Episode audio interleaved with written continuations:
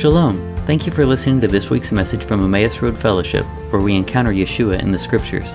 Check out our website at walkingemmausroad.org, where you'll find additional teachings and information on visiting us in Kingwood, Texas. If you've been blessed by this ministry, please consider giving to support Emmaus Road's mission of spreading the good news of the kingdom. May God grant you shalom in the name of Yeshua, our Messiah. Did anybody have anything during worship that you saw or wanted to share? I was just sharing how the, the, the how this song is one of my favorite ones, and, and how much is in there, and how much it, it talks about the, promises of God that still awaits for us in the future, something that we look forward to. Uh, our hope, it's it's in the, in in God's promises that it's for not only Israel but all of us who are part of Israel, who are Israel. Uh, it just it's just amazing. Yeah, I love the promises. And just like you said, that hope that He'll bring us back home. He's faithful. Amen. Anybody else? Jared has some.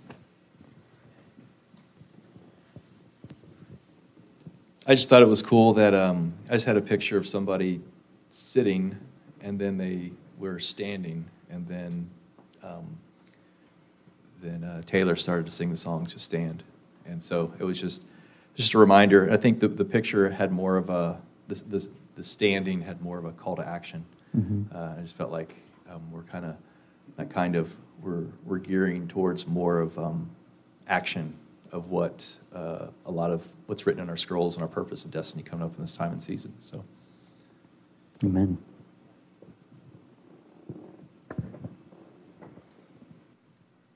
Absolutely. It's the, our faith has to become action. And we are called to stand. Mm-hmm. Amen. All right, so this week, our, our Torah portion is Eikev. Okay? And Eikev means because. And that's significant because of, of how the, the verses lead off into this, into this portion. And we're going to start with Deuteronomy 7 12. The scripture says, And because you listen to these rules and keep and do them, the Lord your God will keep, you, keep with you the covenant and the steadfast love that he swore to your fathers. He will love you, bless you, and multiply you. He will also bless the fruit of your womb and the fruit of your ground, your grain and your wine and your oil, the increase of your herds and the young of your flock, in the land that he swore to your fathers to give you. You shall be blessed above all peoples. There shall not be male or female barren among you or among your livestock. And the Lord will take away from you all sickness, and none of the evil diseases of Egypt which you knew will he inflict on you, but he will lay them on those who on all who hate you. Okay, so here at the beginning of this passage it says, and because you listen to these rules and keep and do them. It does not say if you listen to these rule, rules and keep them and do them. Rather, it is, a, it is going ahead and saying, You will keep these, right? Now, that doesn't mean that Israel wouldn't falter along the way, that there wouldn't be a time that they would turn away from the Torah, but God was prophetically calling forward a time when Israel will keep his commandments and the covenant will be upheld. They will dwell in the land securely illness and disease will be gone, right? This is looking forward to a coming age, right?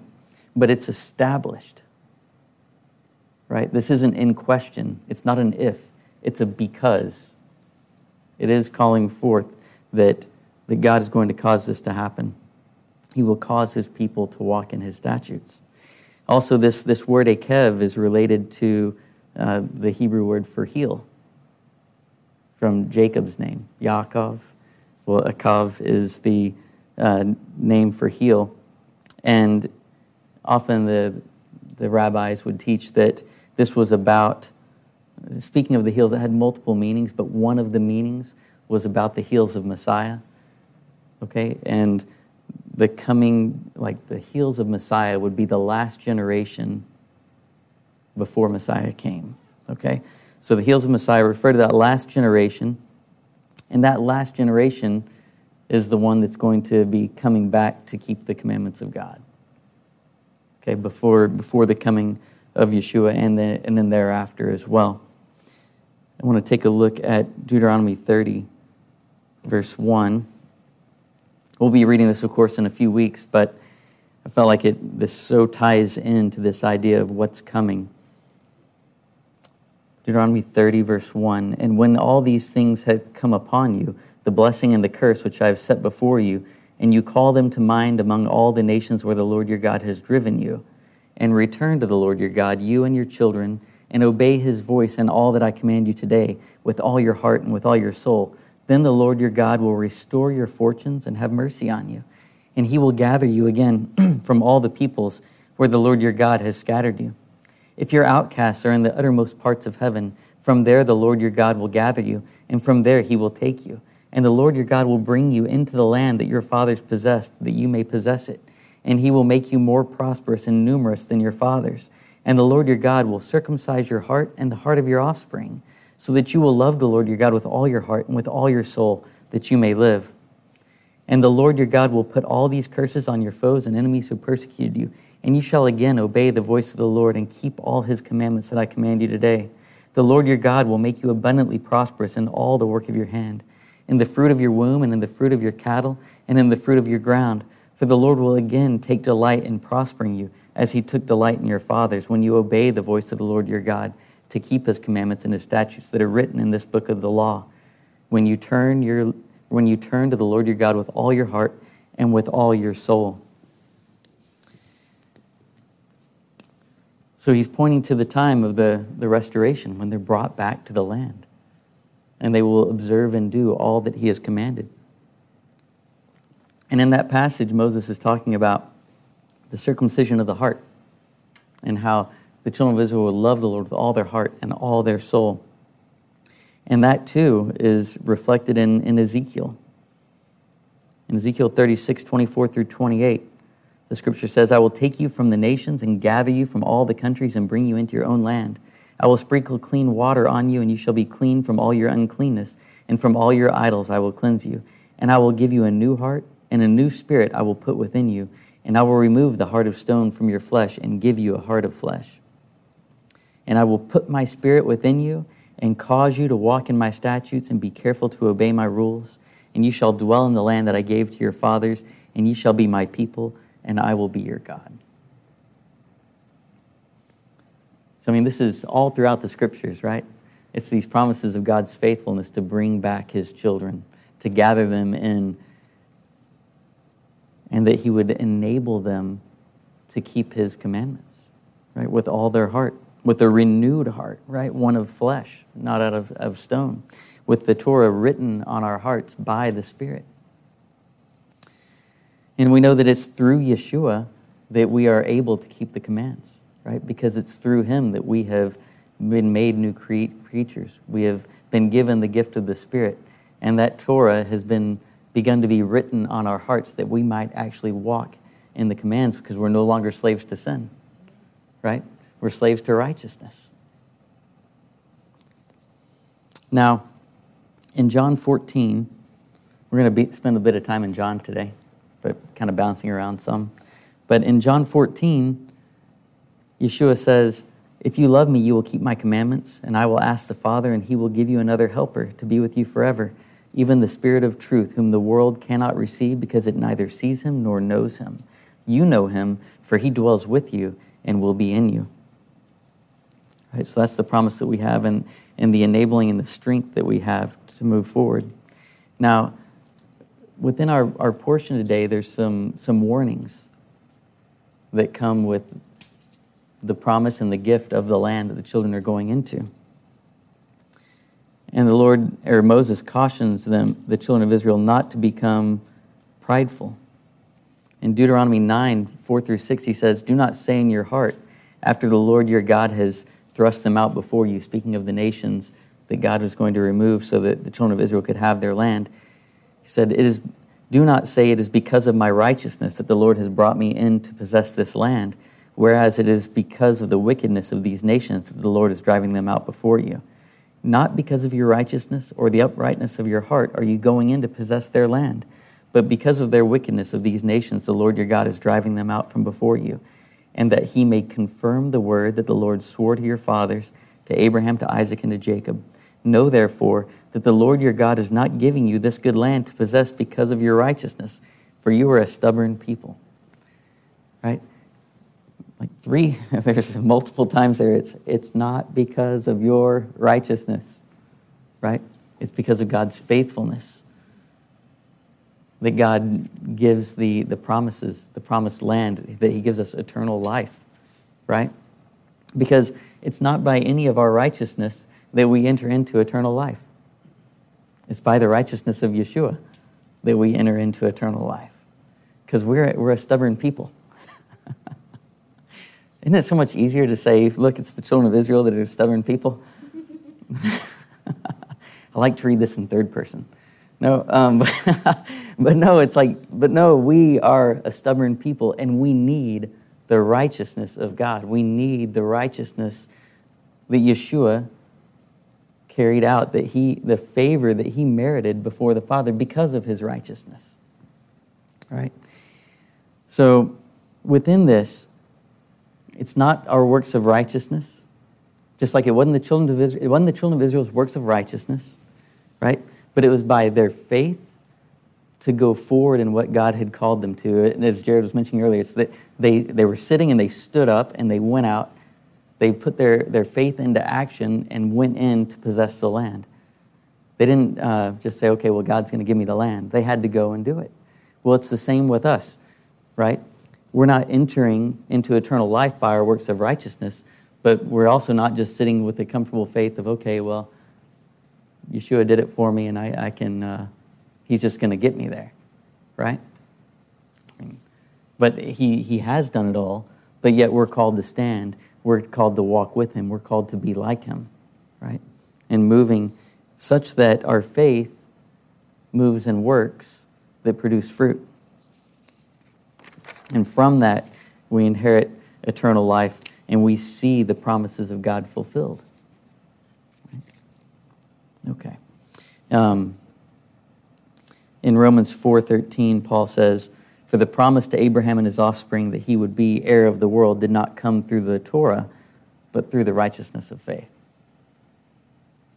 Right. It's through through the faith of Abraham that we enter in. Okay. Now moving on here in Deuteronomy 10. Deuteronomy has some of my favorite passages. And this would be one of them.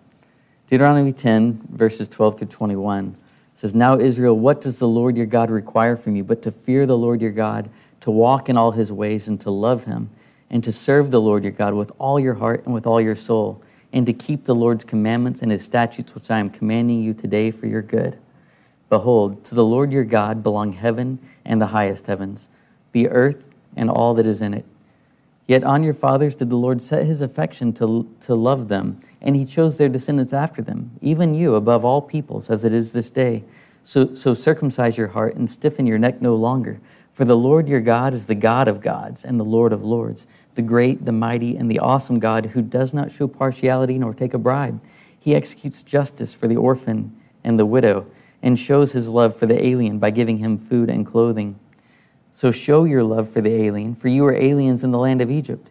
You shall fear the Lord your God. You shall serve him and cling to him, and you shall swear by his name.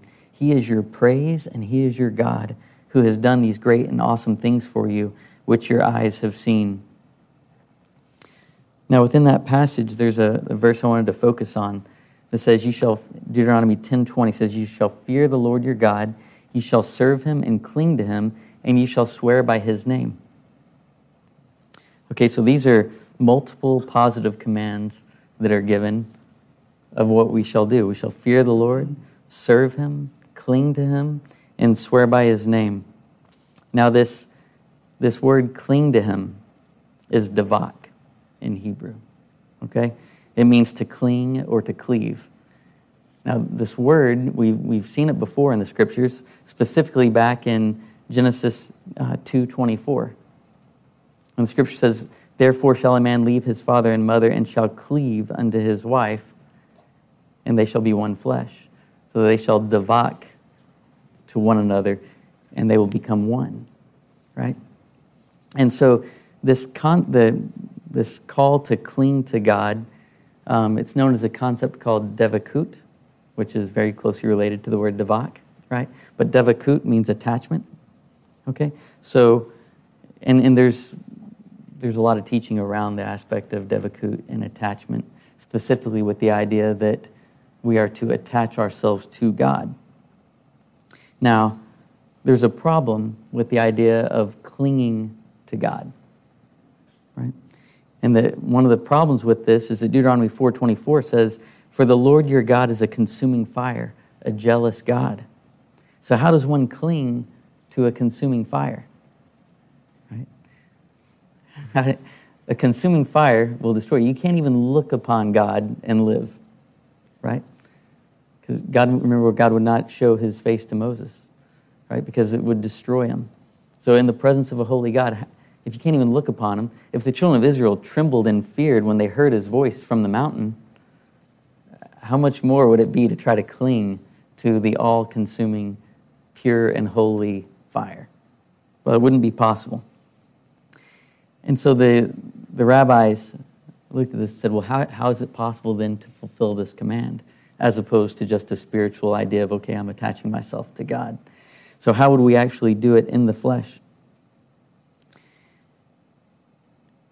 And the, the, their answer, Rashi gives an answer where he says, Is it possible to say such a thing? God is a consuming fire.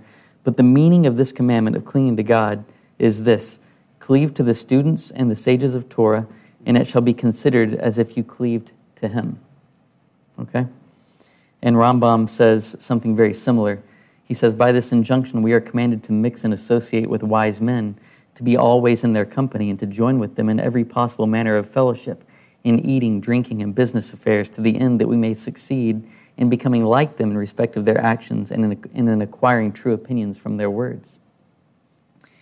Now, all this, when they're speaking of these wise men or um, the students and the sages of the Torah, what they're talking about is something called a tzaddik. Okay, a tzaddik is a righteous one. It comes from the word tzedek, which means righteous. Uh, you've probably heard tzedakah, which can be righteousness or charity. Okay, so a tzaddik is a righteous one. And this righteous one is the one that they're calling you to cling to. Okay? and that this, this tzaddik serves as um, not a replacement for God, but an intermediary by which you can connect with God. Okay, so if you think of an impure person trying to come into the presence of God, how do you do it?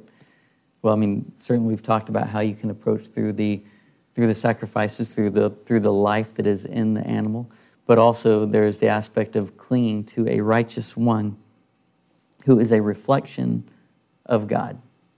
Okay?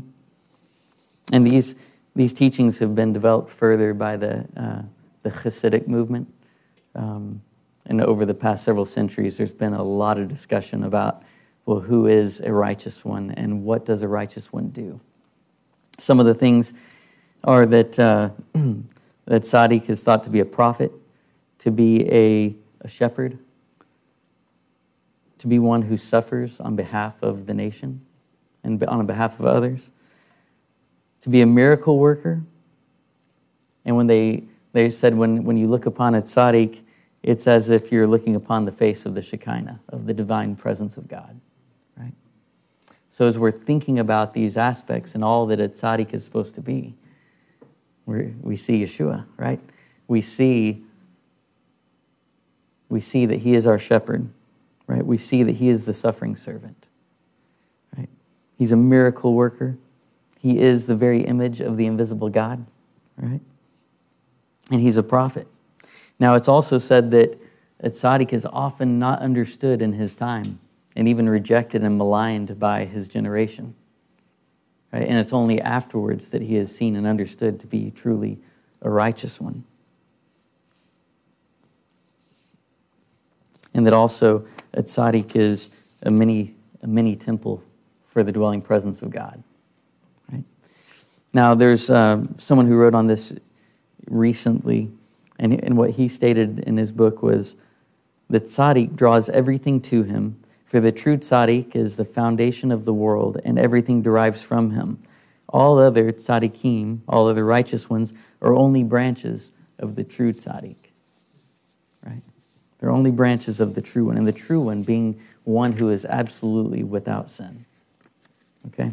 And we know there is only one who has been truly without sin. Right? For all men have sinned and fallen short of the glory of God, but Yeshua has been tempted in all things, yet is without sin. He is the true tzaddik. Right? And so he is, he is truly the one that we are to cling to, such that we might cling to God. Yeshua in, in John 15, 1 through 5 says, I am the true vine, and my Father is the vine dresser. Every branch in me that does not bear fruit, he takes away. And every branch that bears fruit, he prunes it so that it may bear more fruit. You are already clean because of the word which I have spoken to you. Abide in me, and I in you. As the branch cannot bear fruit of itself unless it abides in the vine, so neither can you unless you abide in me. I am the vine, and you are the branches. He who abides in me, and I in him, he bears much, much fruit. For apart from me, you can do nothing. Right? So Yeshua presents himself as the true vine, the one to whom we are to attach ourselves and abide in, such that we can have our support, we can have our sustenance, and such that we can bear fruit. Without him, without the attachment, without clinging to the, the true tzaddik, we can't bear fruit. It's even said that all service done unto God, when not attached to a tzaddik, is worthless. That's part of the teaching as well. So, there are all kinds of understandings out there within the you know within the Jewish teachings that give a revelation of who Yeshua is and his role as this intermediary that connects us to God when we draw near to him. And as Yeshua said, you know, if you've received me, you've received the Father, right? And those who reject Yeshua are not rejecting Yeshua, but the one who sent him. Right? So God sent his son so that we could cling to him, and that in clinging to him, we could know God. Right? Because Yeshua tells us that if you've seen him, you've seen the Father. If, you, if you've clung to him, you've clung to the Father. If you're clinging to him, then you're in very close proximity, right? You're doing the very thing that Rambam, Rambam is talking about of going and, and learning what do they do? How do they do it? What are their words? What are their opinions? And how should I understand the Torah? How should I walk out? How is it that I'm to walk in God's ways? Well, I'm to walk in the ways of Yeshua and what He's revealed and, and what He's revealing through the Spirit. Now, one of the aspects of Devekut, a goal of it is oneness, right? Like we read about with a man shall cleave to his wife and they shall become one. That's the result of Devekut, is oneness. So when Yeshua is speaking about oneness with the Father and us to be one with Him, right? He's looking for the result of this bond that is created. It's a love that surpasses natural love. It goes beyond and deeper to where our identity is wrapped up in Him and we've emptied ourselves such that we can be full of Him and full of the Spirit.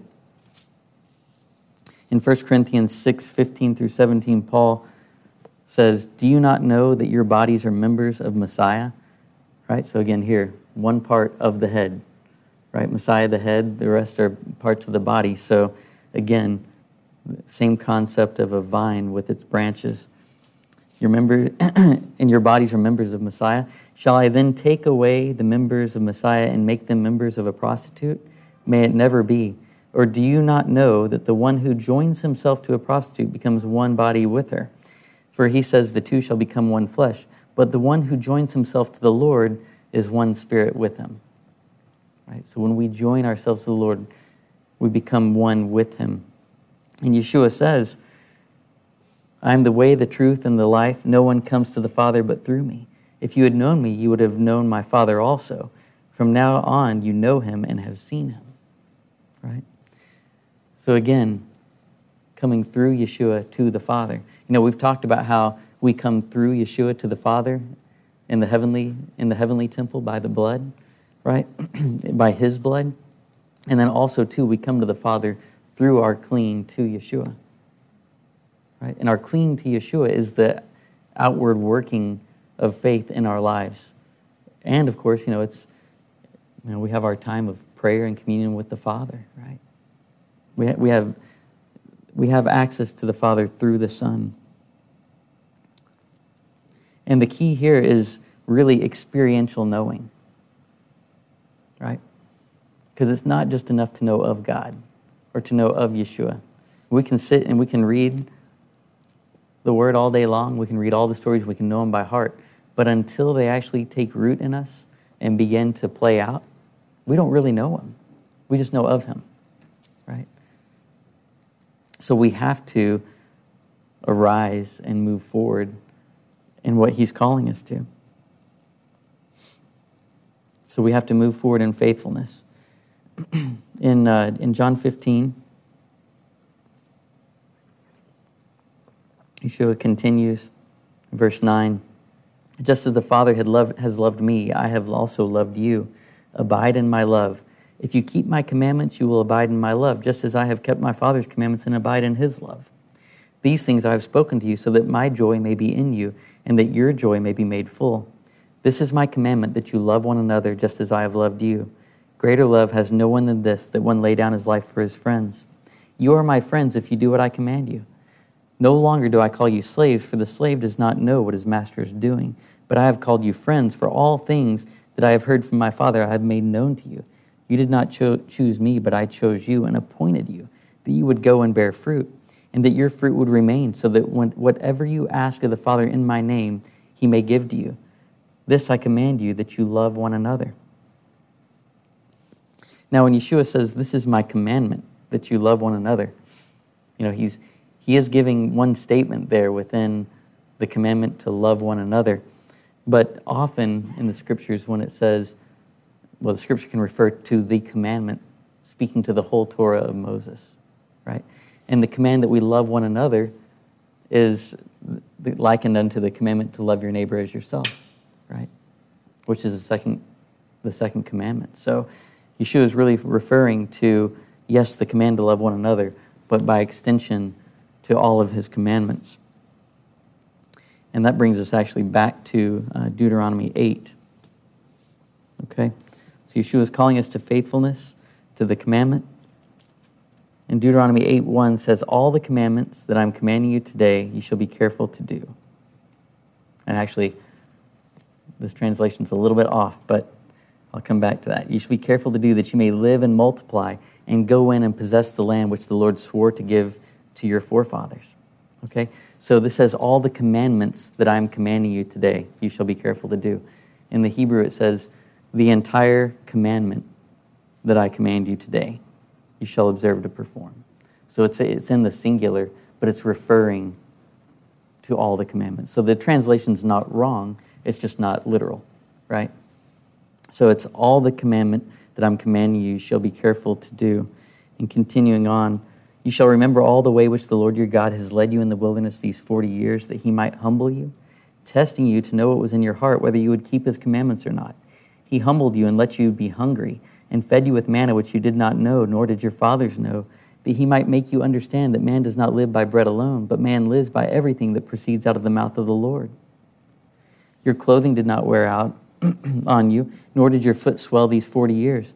Thus you were to know in your heart that the Lord your God was disciplining you just as a man disciplines his son. Therefore, you shall keep the commandments of the Lord your God to walk in his ways and to fear him. For the Lord your God is bringing you into a good land, a land of brooks, of water, of fountains and springs, flowing forth in valleys and hills, a land of wheat and barley, of vines and fig trees and pomegranates, a land of olive oil and honey, a land where you will eat food without scarcity, in which you will not lack anything, a land whose stones are iron, and out of whose hills you can dig copper when you have eaten and are satisfied, you shall bless the Lord your God for the good land which he has given you. Yeah, it's great, right? You, you will, well, you will eat and you will be satisfied and you will bless the Lord, right? Have, have you thought about that command? You know, that's actually, that's actually a positive commandment to bless God when you've eaten and are satisfied. I'm not in the habit of praying after I eat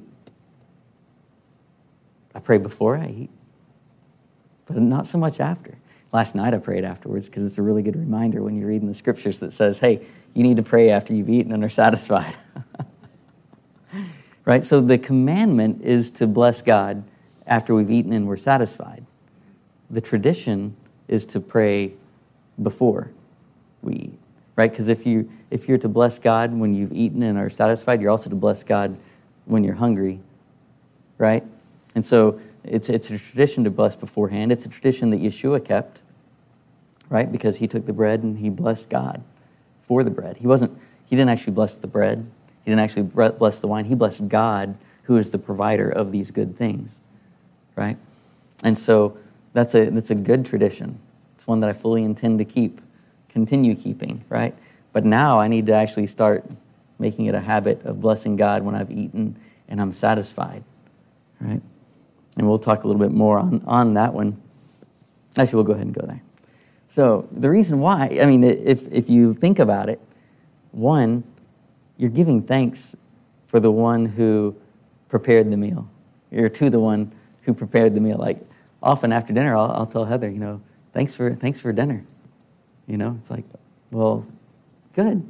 Now let's go one step further to, to who was really the provider of the dinner and who blessed the hands that prepared it. Um, not to take anything away from Heather, right? Because if she hadn't, if she hadn't, yeah, heaven forbid, you know. See, she, she put her talent into action, and I, I benefited from it, right? and uh, but the thing is, there there are cycles that we go through. There are cycles, and, in Deuteronomy 8, 11, 14 through 14 tells us Beware that you do not forget the Lord your God by not keeping his commandments and his ordinances and his statutes, which I'm commanding you today. Otherwise, when you have eaten and are satisfied and have built good houses and lived in them, and when, you, and when your herds and your flocks multiply, and your silver and gold multiply, and all that you have multiplies, then your heart will become proud, and you will forget the Lord your God, who brought you out from the land of Egypt, out of the house of slavery. Right? That's the risk. Once we eat and we're satisfied, we forget who our provider was and we say, Look at all that my hands have done. Man. And now I start looking to myself as the provider and the one who will put food on the table. And then I can give my token, thank you, Lord, for this food I'm about to eat, and a rote statement of prayer, right? But if I'm continually pointing myself back to the Lord and, and hearkening to his commands and seeing him as the provider of all, then I'm less likely to begin to become proud and to build up or to, to lose sight of who the true provider is. Right? Now, within the, within the passage we read before from uh, Deuteronomy 2, or Deuteronomy 8, when the, in the scriptures he had said, the Lord had tested you, right? He led you in the wilderness that he might humble you, testing you to know what was in your heart. And, and so he's testing you and afflicting you to see what will, what will play out. And within it, this says that he wanted you, he might, that, that he might make you understand that man does not live by bread alone, but man lives by everything that proceeds out of the mouth of the Lord. By everything that proceeds out of the mouth of the Lord. Now, now we know throughout throughout this entire journey, God wanted the children of Israel to see that He was the one who held them in, in His hand, that he, he gave them everything they needed. He caused their clothes not to wear out. He was their complete source and sustenance. Now, once they entered into the land, the manna stopped and they began to eat the produce of the land. Right? So now they're in a situation where it would be more likely to stop seeing that it's the hand of God that provided.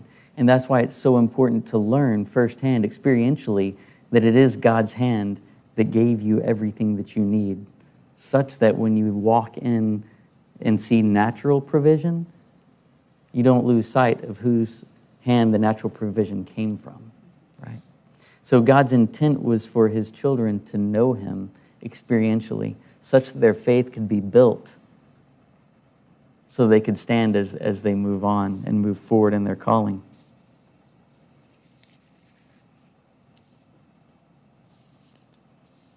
Okay. Now, back to the idea of God wanting us to, to know that man does not live by bread alone, but by everything that proceeds from God. Yeshua refers to himself as the bread that came down from heaven, right? Said that Moses gave you manna in the wilderness, and now the bread has come down from heaven. And when, when Yeshua is tempted in the wilderness, after his fast, the adversary said to him, Command these stones that they would become food, or bread that you can eat. And Yeshua rebuked him with the word, saying, Man shall not live by bread alone, but by everything that proceeds from the mouth of God. Now, within that passage, you know, we, we often we read it that way, where man shall not live by bread alone, but by everything that proceeds from the mouth of God. But in the scriptures, the literal translation is, the man shall not live by bread alone, but the man shall live by everything that proceeds from the mouth of God. Okay? It's interesting that it would be the man, right? Because we know that that, that uh, verse is for everybody, that we all live, all men and women, included in men, live by everything that proceeds from the mouth of God. But the scripture says the man, right? The man being the Messiah. And so when the adversary is saying, make these stones into bread, Yeshua says, no, no, no. The man does not live by bread alone, but everything that proceeds from the mouth of God. Right? So the rebuke, the use of that scripture is very specific to Yeshua. And there's another passage that I like in this one is Yeshua says in John 4 34, My food is to do the will of him who sent me and to accomplish his work. Right? So when you, when you put it in that context, if you, you know, if you were to marry these two up, the idea of God's provision goes beyond this natural need that Yeshua had and he's like, I'm going to live by everything that, that, God, comes forth from God's mouth. And what comes forth from his mouth is his desire and his will, all of creation. And that what Yeshua needed was the word of God, right? God's provision to go forward and carry out his will. And this is part of this, the aspect, too, where Yeshua's faith was one that produced fruit. It was one that works came forth from such that the will of God could be completed. So, as we're going through in our walk, clinging to Yeshua, such that we can cling to God, learning from Him what His opinions are, what His commands are, what His heart is, then we, be, we become like Him, and the fruit that we bear is the fruit that our Father desires, right? And our faith is tested along the way, all along, so that God can take us to the next step along the way, so that we'll be ready to move into the to the next land that He has us to go into, whatever that looks like in each of our lives, right? Because you have to build faith along the way. Faith doesn't just happen. I mean, learning can just happen when you, when you sit down and you study the word, but true faith is a faith that is tested. I don't know that you can really have true faith without the testing of the faith, without the practice of the faith. And, and James, James speaks quite a bit about it. Um, I won't turn there. I think I may have it somewhere. Um, but maybe I don't. But he, okay, so in James 2, he notes that just as the body without the spirit is dead, so also faith without works is dead, right? And that your faith is perfected by the works, right? Perfected, made complete, right? When, when we put it into action.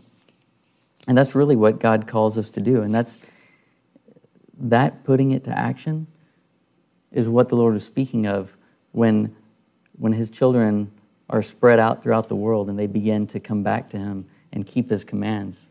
Right? They are putting their faith into action And then he's drawing them back, transforming them, giving them a new heart so that they can walk in all of his ways.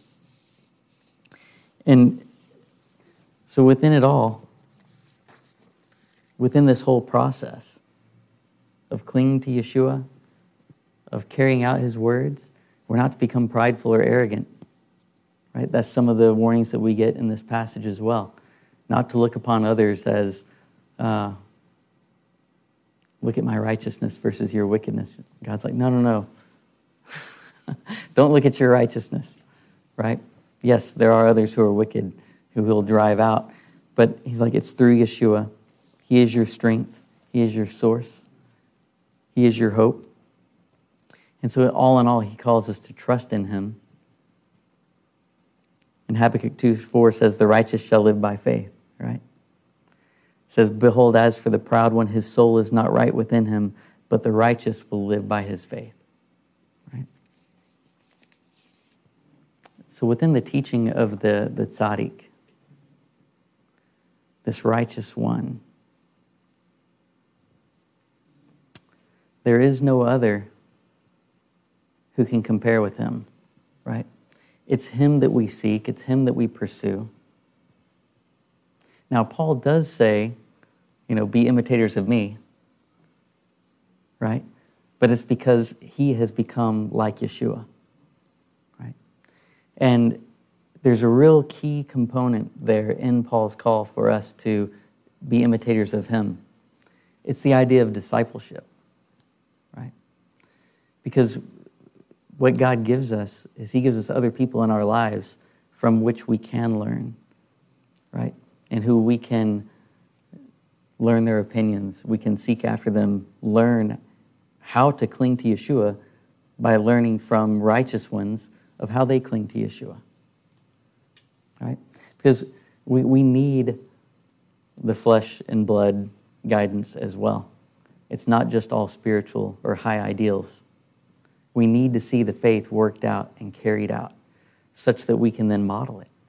And then as we're doing it, we're, we're reading in the Word too and we're praying. We're learning in, in every dimension, being led by the Spirit. But then we're training ourselves up, right? So we're being trained by righteous ones, learning to walk, and then training up others in the way to go. You know, um, I, I, heard, I heard that there are some revivals taking place out in the beaches in California, right? Because they can't go to church.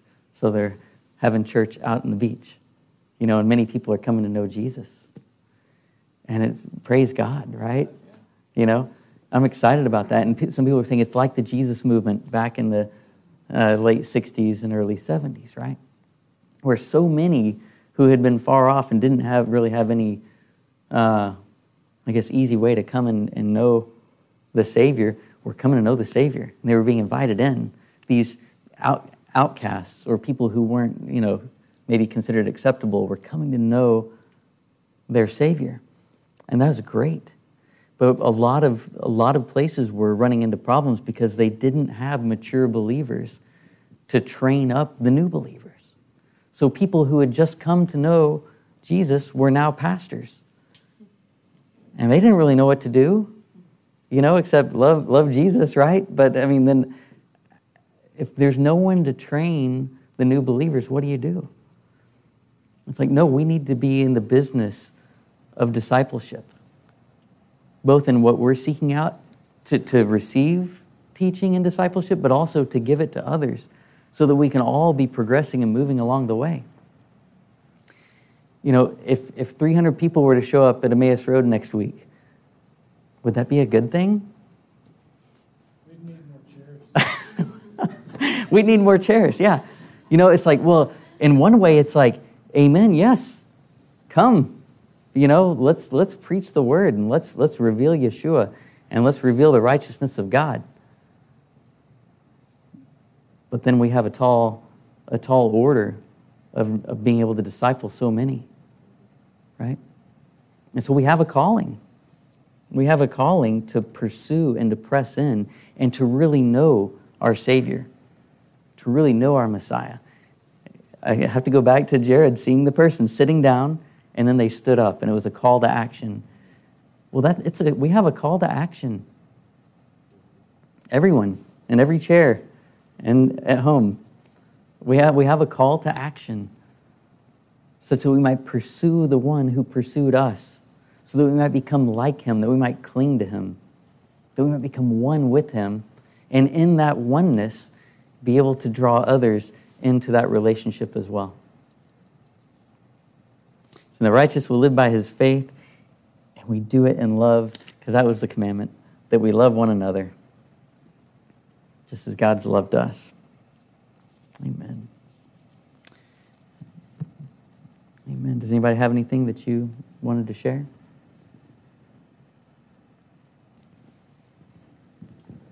I just wanted to share that uh, where you said tested along the way, tested doesn't necessarily mean that God is looking for us to fail. He's looking for us to see the strength of our faith so that that way we can continue to strengthen that faith. It's not a weakness, it's a placement, I guess you could put it that way. Mm-hmm. Where are we in our place in faith? If we're not where we should be, then that testing is going to reveal to the Lord we need to get going, get working. Amen. Absolutely. His, his testing is not for the purpose of, of seeing us fail, but for growing us. You know, his, his heart is to see us succeed in the test. Now, of course, he knows what's going to happen, right? But, but then again, he also, he, but, but even though he knows that what's going to happen, he still wants us to walk through it because it's through that that we learn. It's through that that we grow. And it's through that that we can then pass the next test. But all of his tests are given out of love. And, and the scripture says that he doesn't test us beyond what we can bear, right? So all the tests that we receive are within our capacity to pass. The test is good. It's the person trying to pass the test that is sometimes fails, right? kind of like with the idea that you know, these blessings can often cause us to stumble along the way because we come, become complacent and then no longer look to God and no longer press into Him. Well, it's not that the blessing was bad, the blessing was very good. It's the one who received the blessing that, that stumbled along the way and had to be brought back into alignment, right? Yeah, his tests, his tests are for, for our good. Amen. So I like Deuteronomy 8 because it talks, you read through it. First, you get the man doesn't live on bread alone, and then all the things they went through. And he's saying it's not because of your righteousness, it's because of wickedness. And then he gives you the strength to obtain wealth, the strength. So he, gives you strength, right? And he gives you lots of things. Then you come back and you read it over and over again, and you see that it's not about like what they're doing and it's not about where they're going. It's about him saying, like, he's even telling them, this is what's going to happen. I'm going to take you into this place, you know?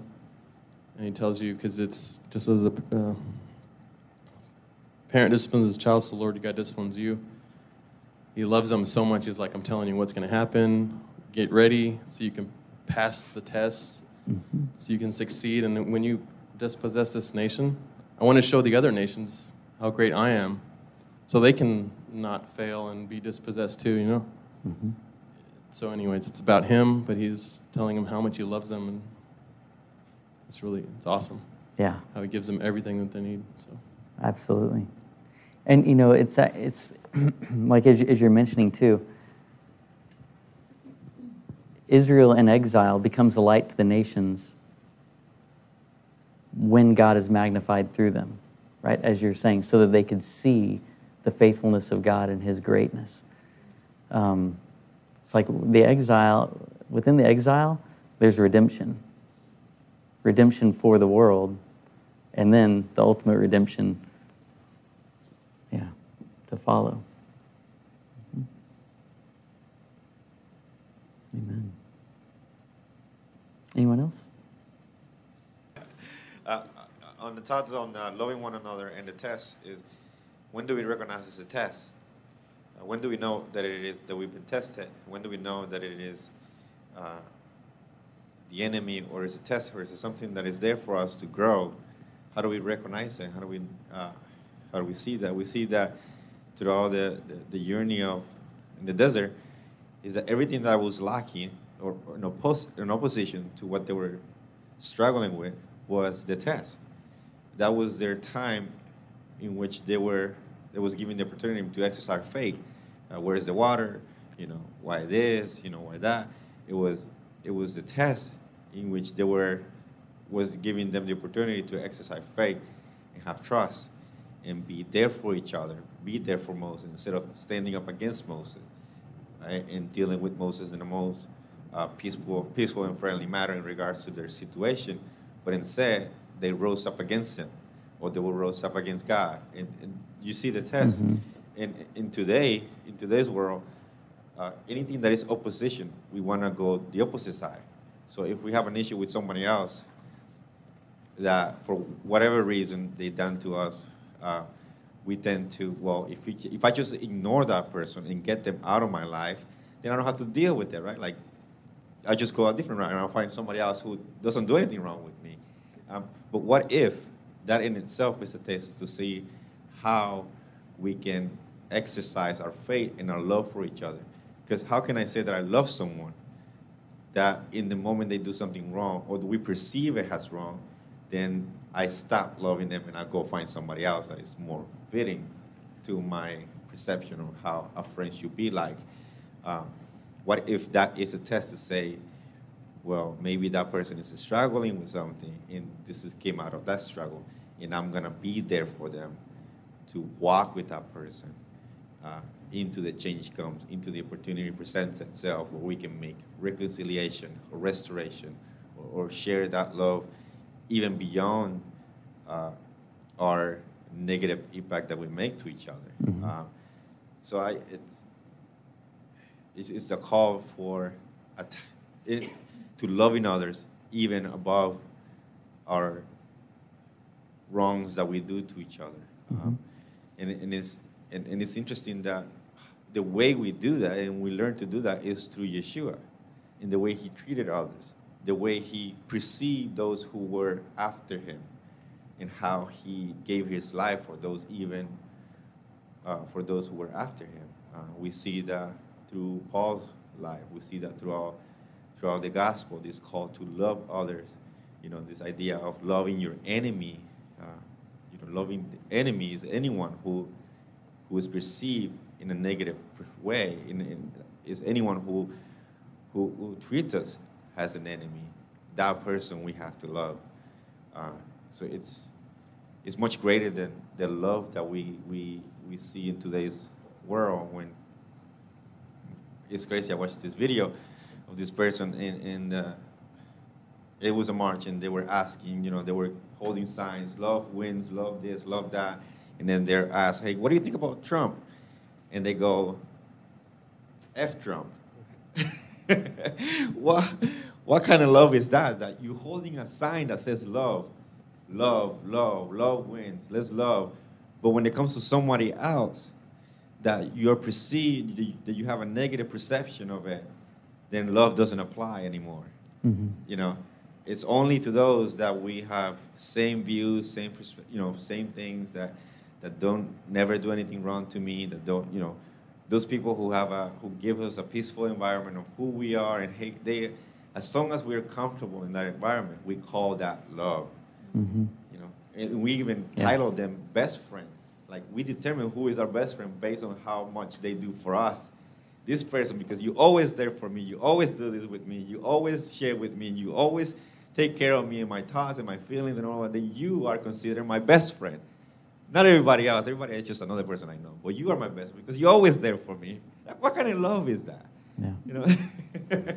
Yeah. You know, that's not the love that the, the scripture is teaching. That's not the love of Yeshua. It's, it's, it's not what we're learning from the, the, the, the tzaddik. You know, the tzaddik is the person who guides us above and beyond this, this, these ideas, you know, and teaches us that. But if we're only surrounding ourselves with, like I already mentioned, the people who are just pick and choose who to love or not, then we're not attaching ourselves. We, we're not learning.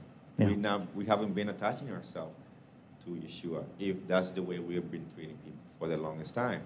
Who are we, who are we following uh, this all Yeah. this entire time? Yeah, that's really good.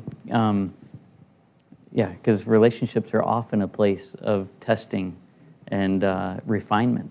You know, and, and you know, you mentioned the aspect of well, whatever they're doing, maybe they have some kind of issue they're working through or whatever. And sometimes it's our own issue that has to be fixed or, or corrected such, such that uh, the relationship can grow. You know, um, yeah, running from, running from it. Uh, I mean, there's times that you should get away from a, from certain certain relationships, right? But there, there's also a time when it's like, no, there's, there's not. There's something to learn in this, or something to give in this, and uh, yeah, we're definitely called to a higher standard of love than what the world knows love to be? So that was good. Lord, we thank you for your goodness and we thank you for your kindness. We thank you for the call to action, Lord. We thank you that you've given us all we need. Lord, that you are our provider. And we thank you, Lord, that it's not by our righteousness, but it's the righteousness of Yeshua that we uh, draw near to you, that we are inheritors of the promise, Lord. Lord, I ask that you would strengthen us, quicken our spirits, Lord, that we could walk in a manner that is pleasing to you, Lord, and that we would pursue Yeshua, we would pursue righteousness. We love you and bless you in the name of Yeshua. Amen. Thank you for joining us. If you enjoyed this message, please consider sharing it with a friend or family member and help us out by giving a review on iTunes or other podcast platform. Check out our website at walkingemmausroad.org for additional teachings and information about visiting Emmaus Road in Kingwood, Texas.